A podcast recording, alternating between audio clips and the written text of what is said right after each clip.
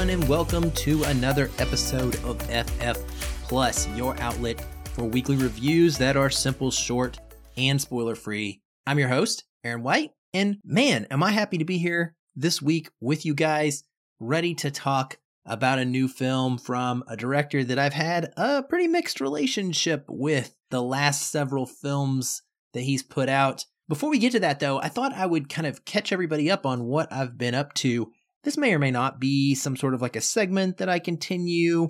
I'm not sure. Sometimes I might have something to talk about, sometimes I might not. But I have been really enjoying something I just wanted to share. I like erotic thrillers quite a bit. Eh, one of my favorite genres, maybe it's because I grew up in a time when it was really the heyday for erotic thrillers around the 80s and into the 90s when I was a teen. Obviously, I liked them probably for a little bit different reasons that I might now respect them more as an adult than I did back then as a teenager who really just wanted to see as much skin as possible, let's be real. But now I understand the importance of the genre. I understand like the things that the genre can tell us about ourselves. And I love the stories, the thrillers, the twisty nature of them, the way that they weaponize sex at times and can use it as something to not necessarily always be a positive thing, but also to kind of take into question how we view sex and what our morality is around different forms of sex and the people who engage in it in different ways. And so, yeah, I really just enjoy this kind of film. And so I had just canceled my Criterion collection or my Criterion channel subscription uh, about two months ago. And sure enough, they announced in April that they're going to have this specific erotic thriller collection. I was like, oh my gosh, wh- why are you doing this to me? Like, of course, I just canceled. So I resubbed for at least a month to go through some of these movies. And I've been doing that and having a really good time trying to kind of just broaden my horizons. I've seen most of the big ticket erotic thrillers that have come out, the ones that everybody knows for sure. And many of them are also in this Criterion collection that's on the channel. But there are some that I had never even heard of. And then there are others that I've always wanted to get to. And so I've done that. So a couple quick thoughts on these. For the most part, I've really enjoyed everything that they selected to be in this collection, I watched Dressed to Kill, which was a 1980 flick. This one is probably remembered by those who've seen it for its problematic gender and racial stereotypes, specifically around a transsexual character. But I really enjoyed it. I thought that the commitment to a, a very silly mystery and the sexiness of it work because De Palma crafts a really captivating movie with his visual style. And it pretty much plays out like a remake of Psycho that's way better than the actual Psycho remake. So I, I recommend it for sure. The next one I watched was a 1984 film called Crimes of Passion. Did not like this at all. I found it to be completely sleazy, but never erotic and just not at all entertaining. There were a scene or two that I kind of liked a little bit, but for the most part, this whole movie was just on a wavelength that I really could not tune into and was not vibing with. so, not my style.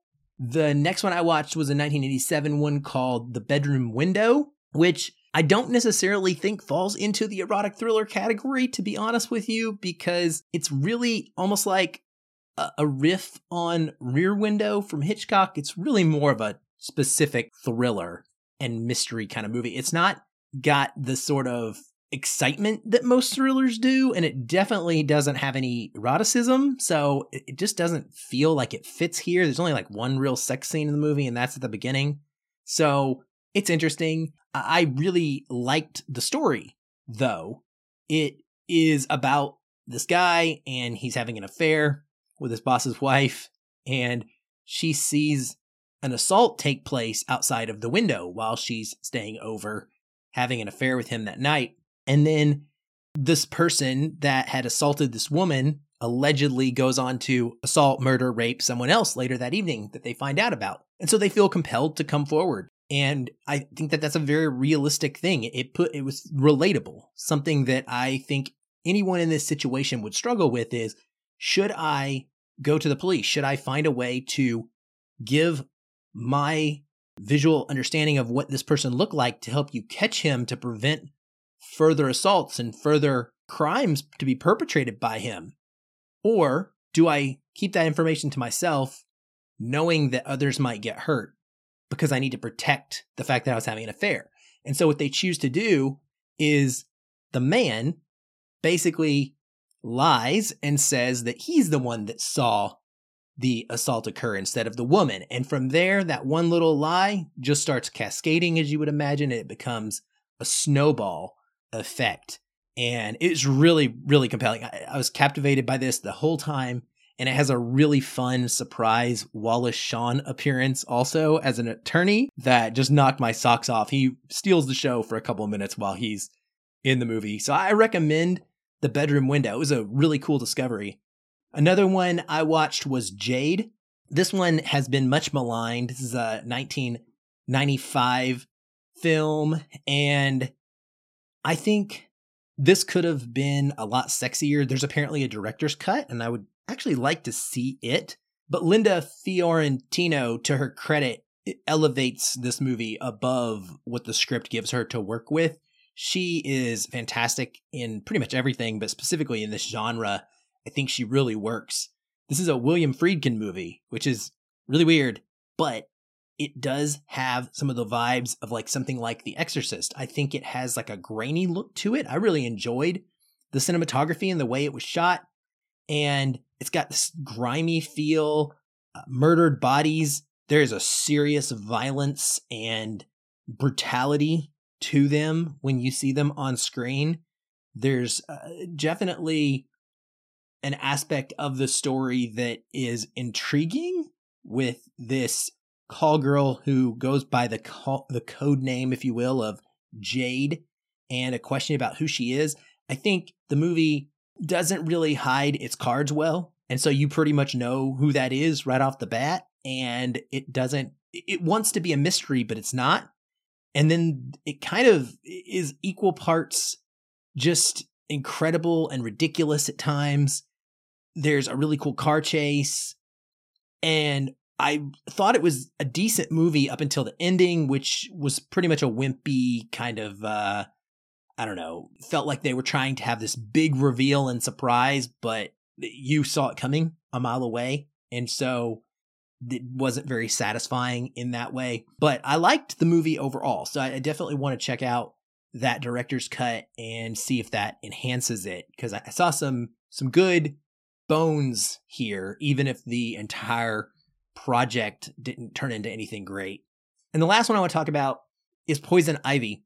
This stars Drew Barrymore, and I have long heard people make fun of this movie, but I also know a lot of people who used to rewatch it a ton when they were in high school, and I figured that was because, you know, 17 year old Drew Barrymore were all like, you know, going gaga over her being in something like an erotic thriller this one worked for me big time all the way. I thought this is a fantastic movie that is far better than its reputation.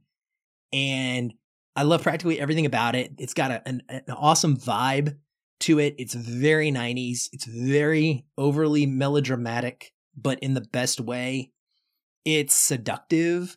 It's pulpy, kind of like Wild Things is. I think the cinematography and the use of music are both fantastic there's a real artfulness about it that goes beyond the sleaziness that sometimes you get in this genre. And so it's not totally trashy. And I, I, think a lot of that comes from having a female director behind the helm. It never felt to me like we were being stuck with a male gaze. There was a respectfulness and a, for the beauty of the female figure and the characters in this. And it's just a really intriguing story about female jealousy, about buying friendship and about loneliness and what that can lead you to want to do. Uh, and it's very mysterious as well. I thought it was really, really good. A movie I want to own and I want to watch again and again. So that's kind of my quick ish recap of some of the stuff I've been watching recently. Again, I don't know if I'll do this segment all the time, but I just thought I'd put this out there in case anyone was curious and, you know, maybe somebody also is into erotic thrillers and didn't know that Criterion had this collection on their channel right now. And you might want to go try to get through them all as well, like I am trying to do. If you follow me on Letterboxd under the username at Aaron L. White, A A R O N E L W H I T E, I will be posting my final ranked list of all of the ones in this collection that they have once I'm done. I have the list already up now, and it's kind of an ongoing ranking. But if you want to see it once the month ends and I've watched all of them, feel free to check that out. Okay, on to today's review. So I'm here to talk about Guy Ritchie's The Covenant from Metro Goldwyn Mayer. It stars Jake Gyllenhaal, Dar Salim, Alexander Ludwig, Antony Starr, and Emily Beecham. By the way, does anyone else get Alexander Ludwig and Alexander Skarsgård confused? I know I did. When I watched him in this film for the longest time, I thought it was Alexander Skarsgård, and I was surprised when I didn't see him in the cast list. Anyway, this is written and directed by Guy Ritchie, also co-written by Ivan Atkinson and Marn Davies. Cinematography is by Ed Wild, and music is by Christopher Benstead. It runs 123 minutes and is rated R for violence, language throughout, and brief drug content. What's it about? After an ambush, Afghan interpreter Ahmed goes to Herculean lengths to save U.S. Army Sergeant John Kinley's life. When Kinley learns that Ahmed and his family were not given safe passage to America as promised, he must repay his debt by returning to the war zone to retrieve them before the Taliban hunts them down. All right, first and foremost, I want to say we need to stop this dumb trend of putting a director's name in the movie title. It's ridiculous. Stop it. I'm tired of writing Guy Ritchie's The Covenant. I'm tired of saying Guy Ritchie's The Covenant. It doesn't even sound good. It doesn't make sense because it sounds like Guy Ritchie is the one with the covenant, but he's not. It's the characters that have the covenant. So we should just call this movie The Covenant, not Guy Ritchie's The Covenant. It's a, it's a very egotistical thing when directors do this that I will never, ever agree with. Like, let your movie stand for itself. You don't need to put your name in the title in this way. It just feels like overcompensating. And frankly, it's a little understandable once we get into this. And also with some of the misses that Ritchie has had over the years that go with his hits. Like he's he's had an up and down career to be blunt about it. So this movie opens with a 5-minute intro to the squad scene that really sets it off on a little bit of a bad foot. They make a specific effort to show us everyone's name and their nicknames. Like every single character has a nickname.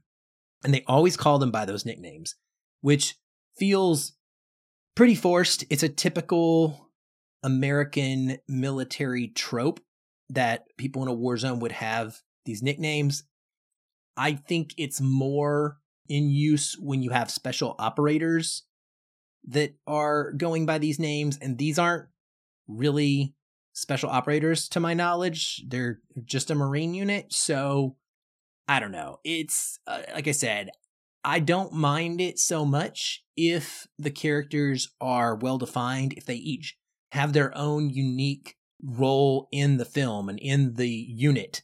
But I didn't get that here. Pretty much everybody is disposable. You don't get to know anybody on a personal level outside of John Kinley, the guy played by Jake Gyllenhaal, and the interpreter. And so for you to try and force a nickname on us, it, it just didn't really connect with me. And it's a trend throughout this film that Guy Ritchie starts doing where he puts text on the screen. And my God, I wish this would stop too, because it was so annoying. It started with the nicknames, and then later in the film, every time they would use an acronym. So, for example, Jake Gyllenhaal might be saying, We're an IED squad. And really quickly, when he says that on the screen in big letters would flash across the screen what IED stands for. And then you know, somewhere someone else said something about uh, QRF and on the screen it flashes off quick reaction force. But there's no explanation of it. So it's just telling you what the acronym stands for but not fully explaining what it is and it just it was really out of place. It took me out of the movie. That was the thing. Is it interrupted my connection to the scene because now I'm thinking about the fact that you're putting text on the screen. And then at the end of the film, maybe the worst example is as the credits are about to roll, it flashes the covenant. And then it puts text all over the screen as if it was like a dictionary entry. And it says a vow, a commitment, a bond. And then it like outlines what the definition of a covenant is. And it's just, it's so over the top. It's so forced and it doesn't feel like it trusts the audience to do any work. All the way down from the nicknames to the acronym explanations to the definition of a covenant. It just doesn't let you feel like you're intelligent enough to get it. It feels like it's trying to force feed these things to you as if you were dumb. And I over overkill big time for me. Structure of the movie is about one hour and 15 minutes. So over half the movie set in Afghanistan, building up to and executing on Ahmed's incredible act to save Kinley, where they are in a firefight and they have to go on the run from the Taliban across these mountains, and he just refuses to leave Kinley, refuses to let him die, and ends up getting him back to safety, but not totally intact. He's definitely worse for the wear. And then we spend about 20 minutes back home with Kinley recovering and going through PTSD and being very emo. And then another 20 minutes or so of Kinley trying to extract Ahmed and his family before the Taliban kills them on a ticking clock. Everything is heightened at that point. I find this to be a weirdly paced movie. It feels super long, even for two hours. Like you are watching it and you're looking at your clock going, or your watch, whatever you're going, man, how long have I been watching this? Because the film is all about the covenant between these two characters. It's all about one saving one and then the other one trying to repay that debt. But when 70 or 60% of the movie is based on one of that and only 20% is based on the other retroactive save attempt, it just doesn't feel equal. I mean, it's not equal, so it doesn't feel that way. And so the um, the climactic act of Kinley going back to try and save his friend, the interpreter. I don't even know if you call him his friend, but his interpreter. It's rushed and I think unrealistic in a lot of ways. Also, because Ahmed has been on the run for a long time after he has saved Kinley, that he's got a big time bounty on his head from the Taliban. And and so there's this short fuse ticking clock that they have to outrun, but you would think that it wouldn't come to that. Like it would have already been handled before this. Narrative, like in a realistic situation.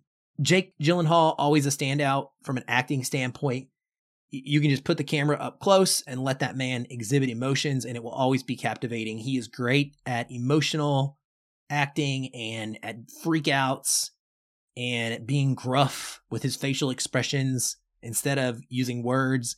And he plays a great, strong military leader here. Dar Salim is equally outstanding as Ahmed the interpreter.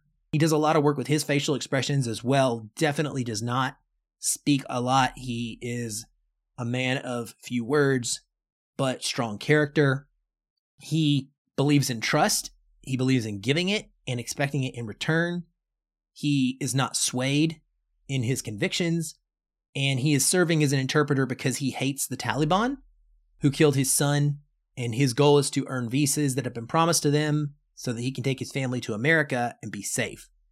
So you can imagine why Kinley would be upset when that doesn't go down the way that it's supposed to. And so now he feels obligated to go and fulfill that debt that was promised to Ahmed and his family and ensure that they are out of the reach of the Taliban. That's the goal.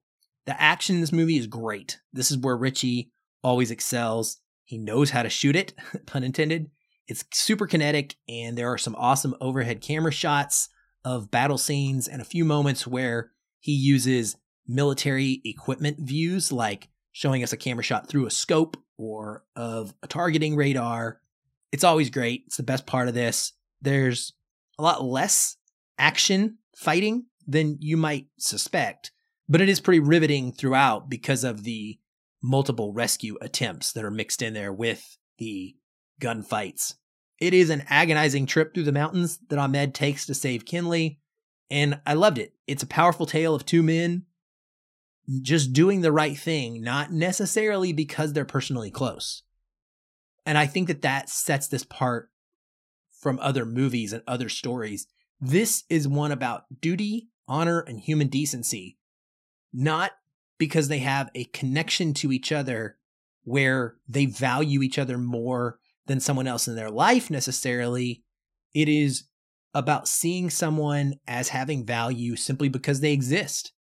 And the fact that someone was willing to risk their life for you, even though they're not close to you, is something that you need to be willing to repay. I also really enjoyed the score by Christopher Benstead. It's high energy as the movie is, and I could feel it.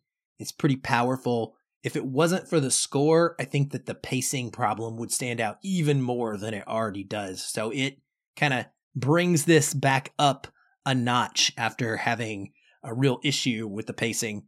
And then my biggest problem with Guy Ritchie's The Covenant is that I'm not sure what the movie is saying is good. It's a fictional story, so this is not a biopic. This didn't actually happen. But it's clear that Ritchie has the intent of trying to pay homage to the importance of the Afghan interpreters. He has a respect for them and many of them who lost their lives and lost so much, even though we used them and made these promises to them, the US being we. But they are making this Afghan interpreter into a superhuman here because the act that he accomplishes is so above and beyond that you would almost think that this was someone trying to show a true life story, but it's not. And it's the act that makes him worth that special attempt at saving later. And we don't do this. This is not something that happened again. So this is not the American military righting an actual wrong. It's a romantic view of how we should have treated people. It's a romantic view about how we should have respected those who helped us in Afghanistan and not just reserved it for one who does something unbelievably above and beyond by saving an American's life. Like they were promised protection and visas for doing their job. This was not just the job. This was something extra. But we're romanticizing him getting this extra uh, attempt at a, a life saving treatment. But it's again, it's because of this special thing he did when shouldn't he have just deserved that for simply being an interpreter in the first place? Because that's what we promised him. And so I'm very mixed on what the goal of this is from kind of a an overview of a political like looking at the perspective of how the military in Afghanistan interacted with each other, but it's still an engaging story and I enjoyed it for the most part, even if I do feel like overall Guy Ritchie is starting to come down for me. Operation Fortune was not at all very good, in my opinion.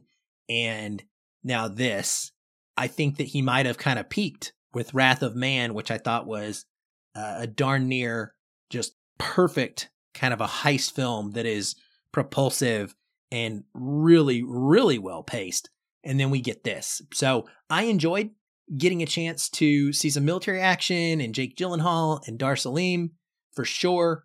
I love the concept of this, even though I struggle with whether or not we should be portraying things in this way. So, yeah, there it is. Guy Ritchie's The Covenant. This will be available in theaters on April 21st. Well, that's it for this week on FF Plus. Thanks for letting me ramble about the Criterion Channel's erotic thrillers. I hope you enjoyed that. Hopefully, my review of The Covenant will also help give you some information that will aid in your decision making on whether or not you want to check this film out If you do see it, please let me know. You can find me on any of the social media channels. They're all linked in the show notes to each and every episode. And if you're enjoying the podcast, we'd love for you to give us a five star review on Apple Podcasts, Spotify, etc., wherever you may listen. Also, don't forget to check out the other great shows in our podcast network, the Now Playing Network. You can find all of those shows at nowplayingnetwork.net. I'll be back soon. Until then, keep watching and keep feeling film.